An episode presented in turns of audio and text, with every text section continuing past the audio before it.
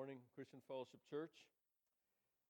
I uh, want to invite you to uh, pray with me as we get into a, a, a, tough question that you may have been asked by maybe not just unbelievers, but uh, other, other uh, neighbors that you have that, that are um, Christian or members of your own household, friends who uh, are unsure about some things. Um, and we're going to go to God's Word to address it. So I ask you to pray with me as we begin. Father, we need you to speak clearly to us. You've given us your word, but we are sometimes hard hearted. We are sometimes uh, maybe just tired, distracted. And so we need your spirit to minister to us right now so that we can be attentive to your word. Uh, I pray that you would um, limit the ways in which I can get in the way. I pray that I would be clear uh, for the sake of all who listen now. I pray that all of us, including myself, will live in response to it. And we pray in Jesus' name. Amen. Well, one of the big questions you'll get is um, when it comes to the exclusive claims of Christianity, you, Jesus is the way. What about those who haven't heard that Jesus is the way? Is it fair that they end up in hell because they didn't hear it? They didn't get the opportunity. What about them? And the question is usually posed in a way to, to assume that, hey, that's, that's not fair. It's not fair to hold people accountable to something they have not heard. And that makes some immediate sense to us to think about that. Um, it also is a big deal because it's not just theoretical. It's not like we have to go back a century or two to think about a time where so many people around the world haven't heard. Uh, I brought this up on my phone uh, just so I can share it with you. The website is Global Frontier Missions, and they want to explain in this portion of the website what is an unreached people group. Take a listen. It is estimated that of the 7.75 billion people alive in the world today, 3.23 billion of them live in unreached people groups with little or no access to the gospel of Jesus Christ. So out of 7.75 7.75 billion people in the world estimated, the estimate is that 3.23 billion of them live in unreached people groups with little or no access to the gospel of Jesus Christ. According to the Joshua Project, that's a, another website, you might be familiar with that one. There are approximately 17,446 unique people groups in the world, with 7,400 plus of them considered unreached. That's over 41% of the world's population in 2022. Unreached. Over 41% of the world. The vast majority, 85% of these least reached groups exist in the 1040 window, and less than 10% of missionary work is done among these people. Then they describe this will be brief, but they describe what is an unreached people group. I think that's important. And here's how they describe it unreached people group or least reached people group is an identifiable group of people distinguished by a distinct culture, language, or social class who lack a community of Christians able to evangelize the rest of the people group without outside help. The only opportunity for the people group to hear about salvation is through an external witness.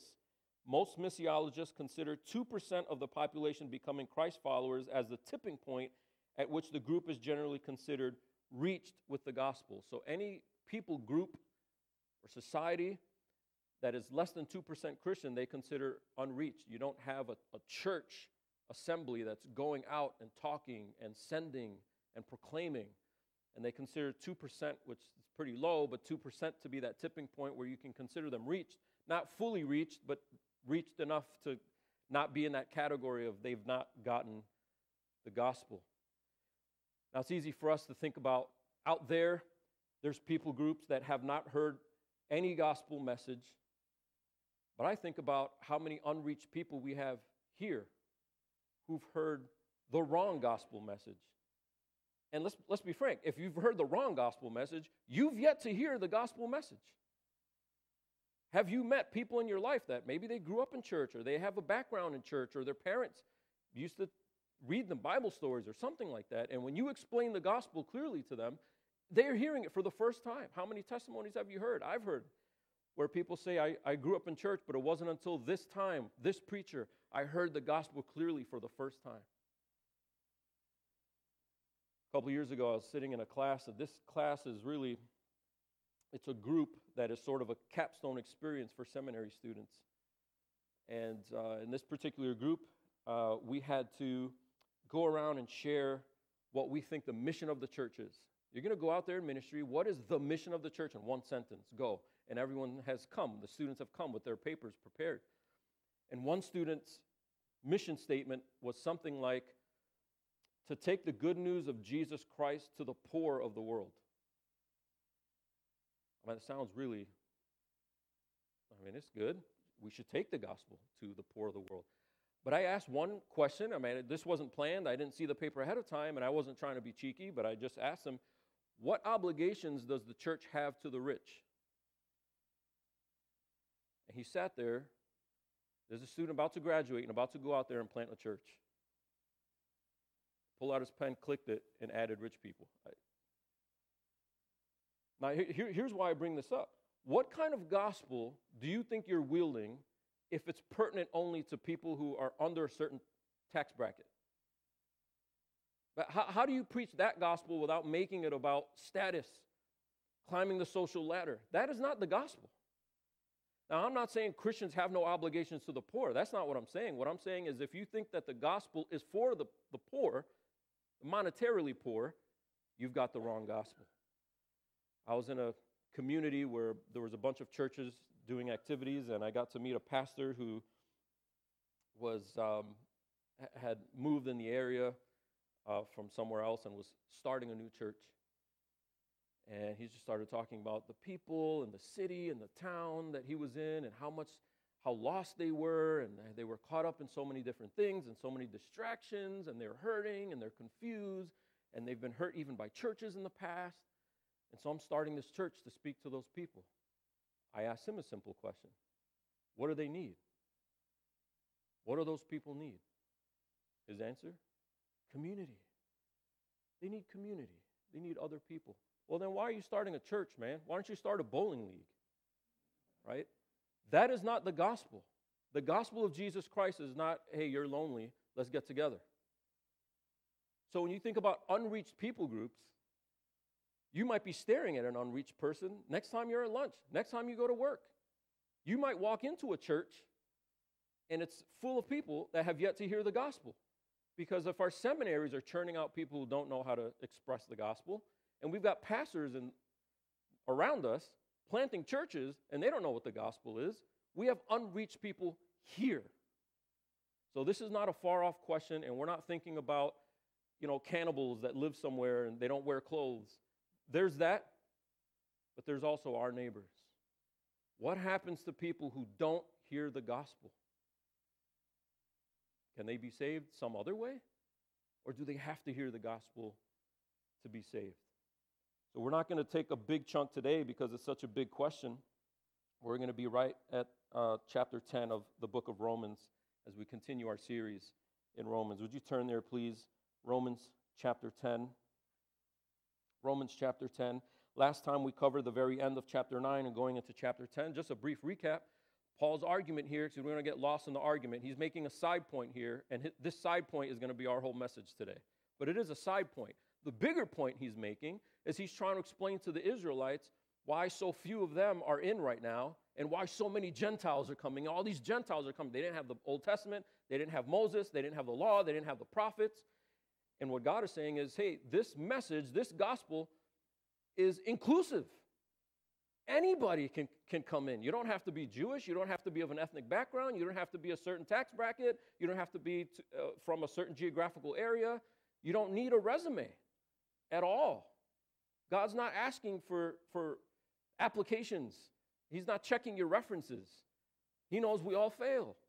So, but wherever we come from, anywhere in the world, they're coming in droves, and the Israelites that are like, what is going on? Paul's explaining. They're coming in because it's about faith.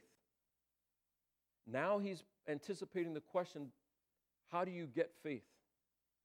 How do you come to the point where you have faith? And how do you come to the point where you get saved? And so he's taking this inclusive gospel that's open to everybody. You see it right there in verse 13. For everyone who calls on the name of the Lord will be saved. This is a promise that is inclusive to everyone who calls upon the name of the Lord. You don't need a resume. You don't need to come with certain things. You just come calling on the Lord who's got the resume for you. He's done it. So everyone, everyone who calls on the name of the Lord will be saved. That's pretty clear. If X does Y, the result is Z. That's it. It's, it's, it's sure and it's secure. But even though the message is inclusive in the sense that anybody who calls on the name of the Lord is saved, it's also exclusive. It's not obvious in verse 13 because if you say everyone who calls on the name of the Lord is saved, that doesn't mean there's not a different way to be saved. Right? If you uh, tell somebody, you know, everybody who, I don't know, just making this up, but everybody who comes over tonight is going to get pizza. Okay, that's great. If I come over, I get pizza. But if I don't come over, is there another way to get pizza? Yeah. So by itself, grammatically, it doesn't mean there's no other way. So that's why I think Paul leans in to make sure we're clear that what he does mean is everyone who calls on the name of the Lord is saved. Anyone who doesn't call on the name of the Lord cannot be saved. He's arguing that stating it positively, it's true, but if you reverse it, it's untrue. You, you cannot be saved unless you call on the name of the Lord. So then that presses the question what about those who haven't heard? What about those who, poor soul, they're stuck in a church where the pastor, week after week, doesn't preach the gospel? His answer to them is that for anyone to be saved, they must hear the gospel. And if they don't hear the gospel, there's no way for them to be saved. Are you telling me, Pastor Lucas, those billions of people that haven't heard? Yeah, I'm, and, I'm, and I'm including the people outside of that group that we just read the stats of that supposedly have heard, but nah, they haven't really heard. They haven't really heard. That student and that pastor I referenced, they've heard. They just they just pushed it to the margins and adjusted it for their ministries. But the people under their ministries going forward, they're not going to hear it. Well, that, that student did make a change. Hopefully, hopefully he gets it straight. Look at verse 14. He starts this chain, this sort of logical chain to explain that you must call on the name of the Lord to be saved, and if you don't call on the name of the Lord, you can't be saved. Verse 14. How then will they call on him in whom they have not believed? And how are they to believe in him of whom they have never heard? And how are they to hear without someone preaching? And how are they to preach unless they are sent? As it is written, How beautiful are the feet of those who preach the good news, but they have not all obeyed the gospel. For Isaiah says, Lord, who has believed what he has heard from us? So faith comes from hearing, and hearing through the word of Christ. That's going to be our whole text today. Let's just back up and take it a little bit at a time. He starts out with this chain of questions where he says that they are unable to call on him if they haven't believed, they're unable to believe if they haven't heard, and they are unable to hear unless someone preaches, and unless someone preaches, uh, no one is going to be there to preach unless they're sent.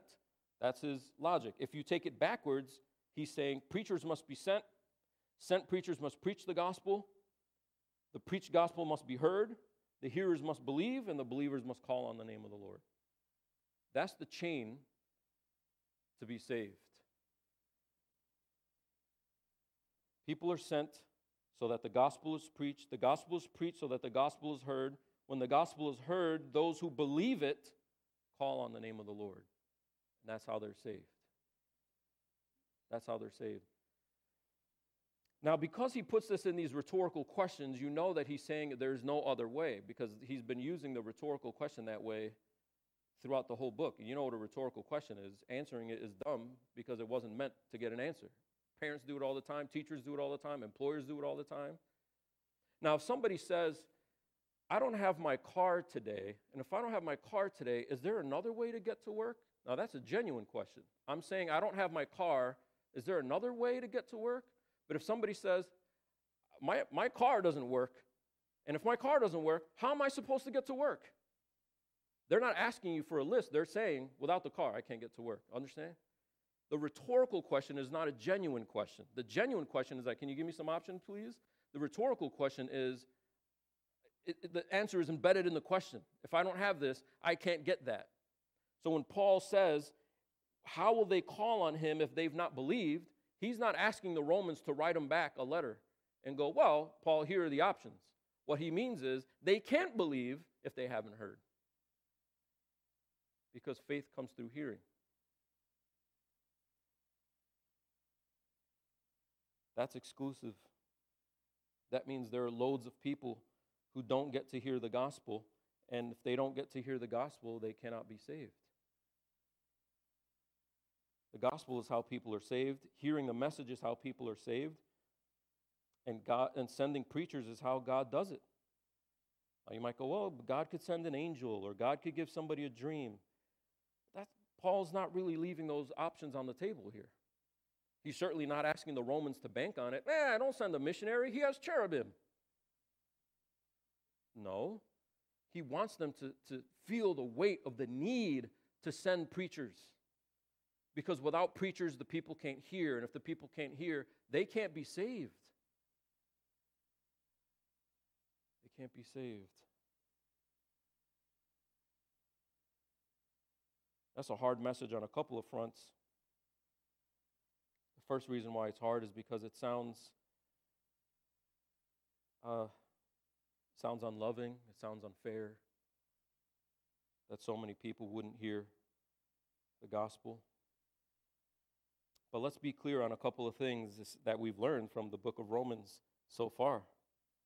And that first thing that we need to keep in mind, the thing that is assumed in the question, how, what about people who haven't heard? Huh? What about that? The, what's being assumed is they are innocent people who are unjustly being condemned to hell, and it's unfair because they're not being given the way out. Well, Paul has made clear in chapter 1, if you remember back in chapter 1, verses 8 to 32, Paul makes it clear that everyone is guilty without the message. Let me, let me put it to you this way people aren't in hell because they reject Christ. Think about that. People aren't in hell because they reject Christ. Why are people in hell? Because they sin. It's not you're innocent, innocent, heard the message. Now I don't want the message. Ooh, now you're guilty. No, no, no. It's guilty, guilty, guilty. I don't even deserve to hear the message, but if I do hear the message, there's the opportunity. But that doesn't mean before that opportunity I was innocent. We would be making people guilty if they were out there fine by themselves, spearing each other over the neighbor's pig, cannibalizing each other in the jungle somewhere. They're just innocent people. But then some missionary came with the Bible, translated in their language, taught them the gospel, and now they're like, no, I don't want that gospel. Now they're going to hell. Well, what did we send that missionary for? We should have left them alone so that they could be saved in their ignorance. But what Paul is arguing in Romans 1 is that you are not saved in your ignorance. That's why chapter 1 was so hard. We are guilty in Adam. So, what is the solution? Don't send missionaries? The opposite. The opposite. Send preachers because they have to hear preachers in order to turn and be saved. Well, what if they don't? Well, then that's on them. That doesn't make them guilty now. It does make them guiltier. It does make them more guilty. You don't have to turn there, but I'm just, a, you might remember the passage. It's in uh, Matthew 11. Jesus is doing miracles in front of people. He's, he's healing people. He's casting out demons. And they don't want anything to do with Jesus. They don't want anything to do with Jesus. If you've ever ministered or witnessed to somebody and they're like, well, if God just showed up in my life and proved himself, then I'd believe. No, you wouldn't. We've already seen it. Jesus showed up on the scene, walked on water, calmed storms, cast demons out that nobody could cast out, healed a hand, healed the paralytic, healed a blind guy, healed another blind guy healed remotely. You don't have to go there, Lord, just say it. You're right. What awesome faith says it. Healed over there. And then what Paul, what uh, Jesus tells them, these unrepentant cities in uh, Matthew 11, he began to denounce those cities where most of his mighty works had been done. Now, think about that. He didn't do one mighty work or two mighty works. The bulk share of his mighty works were done in these places. And because of that high exposure to truth, that high exposure to who Jesus really is, they're more guilty than other people. Now, Jesus doesn't say those other people are off the hook. He just says, You're more guilty than them. They're guilty, you're guiltier because of the high exposure of truth. He denounced the cities where most of his mighty works had been done. This is uh, Matthew 11 20, but I'll just read it to you. Because they did not repent, woe to you, Chorazin, woe to you, Bethsaida, for if the mighty works done in you had been done in Tyre and Sidon, they would have repented long ago in sackcloth and ashes. But I tell you, it will be more bearable on the day of judgment for Tyre and Sidon than for you. They're both going to judgment. You heard that? That doesn't mean the first person who has a less uh, a lesser judgment has no judgment. It doesn't mean hell is going to be a joyride. What a fun amusement park for them. It's still hell. It's more hellish for the person who's exposed to more truth. It will be more bearable on the day of judgment for Tyre and Sidon than for you. And he says, And you, Capernaum, will, you be exalted to heaven? You'll be brought down to Hades. For if the mighty works done in you had been done in Sodom, goodness, remember Sodom? But he's saying, if I walked around in Sodom, Sodom wouldn't have been destroyed. As wicked as they were, go back and read it.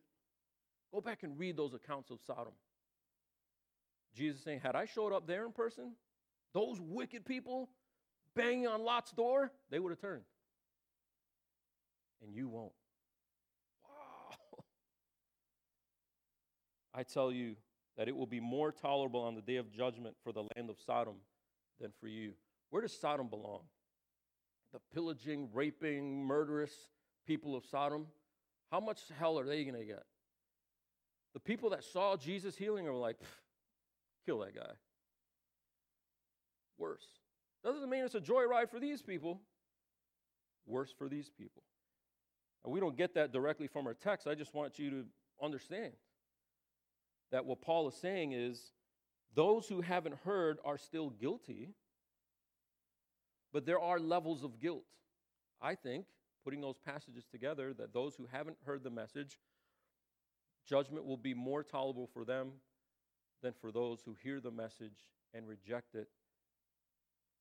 And I think the argument can be made those who change the gospel and preach the wrong gospel.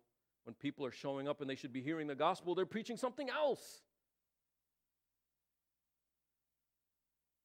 No, they need to hear, and they need to hear the message, not something else. And even if there's a chance that if they reject it, it'll be worse from them, we have to preach it because if they embrace it, they escape hell altogether. And we've got to take that chance. we've got to offer that opportunity to people. Why? Because God said so. That's why. We don't calculate who's ready for it. Is this person more ready for it? Are they going to reject it? I'm not sure. I don't want to make them guiltier. That is not for you to figure out. Our job is to take the good news of Jesus Christ and bring it to people who haven't heard it. So he starts that chain. How will they call on him in whom they have not believed? And how will they believe in him whom they've not heard? How are they to hear without someone preaching? And how are they to preach unless they are sent? And we think about this idea that everyone is already guilty before they're preached to. We need to also understand that there's a difference between God's justice and God's mercy, even though He's both. They don't work the same way. An easy way to prove that is to think about if there is a crime and that crime is not punished, did justice happen? No. For justice to be just, the crime has to be punished. So that's not optional, right? It's not optional. Justice has to be met, and if it's unmet, it's unmet. It, the crime has to be punished for there to be justice. There's no option. God being just, he has to punish the crime. If he ever in any instance doesn't punish the crime, he is then unjust, and he can't be unjust. So he must demonstrate justice in every instance. Okay? Mercy isn't the same because mercy, by definition, is optional. if I have to be merciful, it wasn't mercy. There's some outside obligation making me do it, but it's not mercy to do it. Mercy means you don't deserve it, and I gave it to you anyway. I don't have to do it. That's what mercy is. Mercy is bound up with the me not having to do it for you. You don't deserve it. What you deserve is justice. But I have the option to supply you mercy. I decide to have mercy on you. But I don't have to do I don't have to do that because if I don't, there's justice. I hope that makes sense because we have this idea that God is just, but He's merciful and He has to demonstrate mercy. Eh, go back to the dictionary on mercy. That is not what mercy means. We're, we're undoing the definition of mercy if we think God is obligated to show mercy. He is not obligated to show mercy, He is obligated to demonstrate justice. Now, here's how justice and mercy are taken care of in the cross. He can't just go, you know what? I'm going to show you mercy. The justice thing, I'm just going to cast it over here. Just pay no attention to it. Forget it. Then he would be unjust. So he takes the punishment that was due me, puts it on Christ. The punishment doesn't disappear, someone else took it. And in that way, he got to demonstrate both justice and mercy in one act of Christ's death and resurrection. That's the message we bear. God is just. And because of that, you are lost. You are condemned, like I was. But there's an opportunity for that justice to be taken care of by someone else so that you can be granted mercy. God doesn't have to do that. And He doesn't have to proclaim that to everybody. He chooses. We'll go back to the clay and the potter example that we've seen before in this book and in Jeremiah. So God must demonstrate his justice. He decides to whom he'll show mercy. That's why Moses said he'll have mercy on whom he'll have mercy. But you won't see the Bible saying he'll have justice on whom he'll have justice. Justice always has to be. Because justice is not optional. Mercy is optional, and therefore God exercises the option. It's not up to us to decide how many get to hear. At what point is God fair? How many people have to hear it before God is fair? It's not about fairness. What's fair is nobody hears. If no one hears the gospel, including us, that's fair. And I, I, I implore you to go back and read these, the first nine chapters of Romans on your own. Again, lock it in. It's a, hard, these are hard truths, but everything else doesn't make sense without it.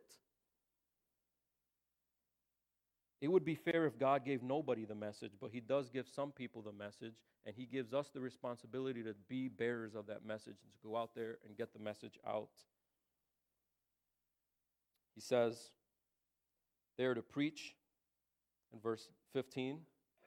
And then he quotes from Isaiah 52 How beautiful are the feet of those who preach the good news. Isaiah's thinking about this time where Israel has been kicked out of their land. They're completely owned by the Babylonians. There'll be a time when people come with good news to tell Israel, hey, captivity's over. Captivity's over. We can come back to the land. We can come back together. We're free. There's freedom. And it's not that literally their feet are beautiful, right? They're beautiful because they hurry and they run and they're swift and quick with the message that is beautiful. And that beautiful message is the good news of Jesus Christ that for wherever you're from, however you're scattered in the world, you can be brought into this city. You can be brought into this body, into this covenant through Jesus Christ. And that message is a beautiful message to those who are lost without it. And he says, We bring that good news. If you've ever wondered, we say gospel a lot. What is gospel is just another word for good news. The good news. And that good news, verse 17, faith comes from hearing and hearing through the word of Christ. The good news is the word of Christ. That's why if you ask somebody, what is the good news? And they're like, well, people need community. And there's no Christ in it, there's no sin in it. that wasn't the gospel. The gospel is the word of Christ, and the gospel is not a generic God. There's a God out there, and God loves you. And if you come to him and worship him, he'll be pleased and you'll be good. That's not the gospel. Why? The word of Christ. Why do we need Christ? The gospel is God created man to worship him We don't worship him. We worship everything but him. We worship ourselves instead of him. So we're lost, we're estranged. We're cut our, we've cut ourselves off by that false worship from the source of life himself. If you cut yourself off from the source of life, what do you get? Death. Jesus came to be the God man who is the perfect worshiper in life and takes the death that the false worshiper should have taken upon himself and then rose again to bring us into a worshipful relationship with God as we should be. And then we call for somebody to put their faith in that. That's the gospel. That's the word of Christ, and we need to proclaim it clearly. Why do we need a class? Why do we need classes on evangelism and apologetics? Why spend the first two classes talking about content? Because taking them to Starbucks and talking about things like poverty and community, that might be a nice conversation, but that's still not a gospel conversation. Unless you get to the problem, what we owe God, the impossibility of us paying it back, and the need for a substitute so that it's paid and justice is met and we can be granted mercy. Outside of that, it was some other conversation, but it wasn't the word of Christ. So the beautiful feet present that good news. But look what he says in verse 16, a little surprise statement. He says there in verse 16, but they have not all obeyed the gospel. So you've got people who've never heard, then you've got people who've heard and have responded in belief and have been saved. Then you've got people who never heard, now they've heard it, and now they're loster. They're, they're more wayward now as a result. So, anybody thinking, Paul, you're making it worse for some people, you haven't thought of this. Yeah, I did. Verse 16. Not everyone has responded to the gospel. Does that undo the call to go preach the gospel? No. No. We preach it because some do. I love when Jesus tells his disciples that he's going to transform their fishing. And he tells them that he's going to make them fishers of men. And he tells them, You from now on, you will catch men. Now, I don't know how many of you love fishing, are you guaranteed? Are you guaranteed to take that Polaroid? It's not Polaroid anymore, you know, the picture with the big picture. You're not guaranteed catch these little things, you throw it back, it's embarrassing. You come home with nothing. Why'd you spend five hours out there? Yeah, it's fun. Good for you. Um, you're not guaranteed a catch. Fishing's hit or miss.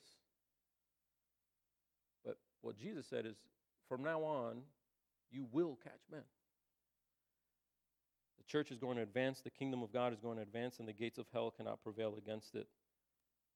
That's not just something to put on a ceramic mug remind yourself over breakfast. I mean, that is God's promise through Jesus Christ that as we preach the good news, people will respond. Not all of them will respond, but people will respond, and they wouldn't have responded had that truth not gone to them. We need to understand that when Paul uses the word preaching here in verse 14, in verse 15, the sent ones in verse 15, the beautiful feet those through whom people hear the gospel, verse 17. He doesn't mean preachers, the paid guys. He doesn't mean preachers, the seminary graduates. He means the people who convey the good news. They're preachers because they're taking this good news and bringing it down from the mountain with beautiful feet, going, Here's the good news, it's available to you. There's nothing here about apostles or uh, with a capital A, there's nothing here about pastors or elders. We're, we're all in this. We carry this message. And we need to make sure that we don't misunderstand Paul to say, this is only for paid missionaries that go to the ends of the earth and they send you a letter once in a while. You put money in a basket and you've done your mission. No, you're helping them do their mission somewhere else. But the missionary in your town, the missionary on your street, the missionary in your workplace, at your gym, is you by virtue of the fact that you have the message and they don't. You know what's scary? You know what's disturbing? I said this is disturbing in a couple of ways, and the first one is because we're trying to think about the fairness of God, and I hope that I gave you some, some things to chew on there to understand no, God is completely just and He's completely righteous and He's completely holy if anyone never even heard the gospel. But in His mercy, some do get to hear the gospel. We need to chew on that. I understand if you're newly exposed to that idea, you need to chew on it a little more. More devastating than that to me is my responsibility to give people the only chance they have to be saved, and that my silence can cut them off from it. That's scary.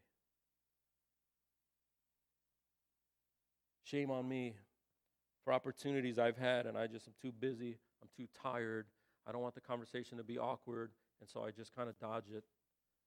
And I've got these degrees. So, some of you are like, well, if I just knew more. It's not about knowledge, it's about being a coward, oftentimes. It's about being selfish, oftentimes. This is going to steer my day a different way. I don't have time. But Paul explains here that the only way for people to be saved is for them to hear, and the only way they can hear is if people preach it. And the only way people preach it is if they are sent. Am I sent?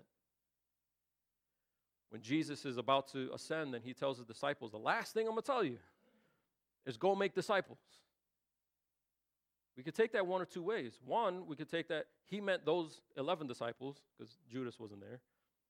And that's it. That's a professional office. The rest of us, we just go about our lives, you know what I'm saying? Saving for retirement, make sure our kids have it better than we did, and then we die, and then hopefully our grandkids will be better because our kids.